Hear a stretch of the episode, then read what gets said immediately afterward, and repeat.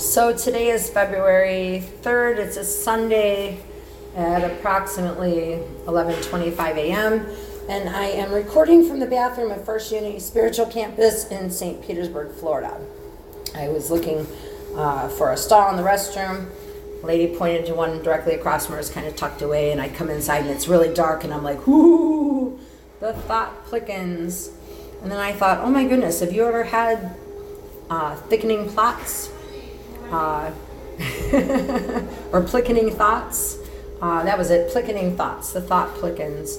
Uh, so anyway, uh, it's about you know having uh, deep thoughts or dark thoughts, disturbing thoughts, and um, one would think, uh, you know, when you're having these thoughts, where do you turn? Where do you put them? What do we do with these thoughts that scare us or disturb us? And um, if I had to answer that, I'd say give it up, let it go.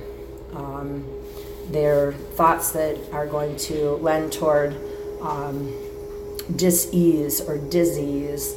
Um, you know, if we hold on to things that we're thinking about that um, aren't necessarily constructive. So, um, distraction is a good way to get away from uh, plickening, plickening thoughts. Um, so, uh, you know, find something else to think about. Turn on some music, walk away, uh, get into nature, uh, get into connection with another human being, uh, get outside of your own head and away from your plickening thoughts.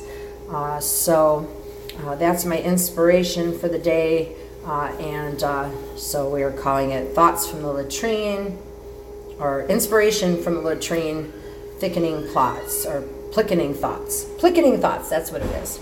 So, uh, yep, if you're having plicketing thoughts, then just uh, get outside your head, get out into the world, and I promise you'll feel better and you'll be better and you'll do better.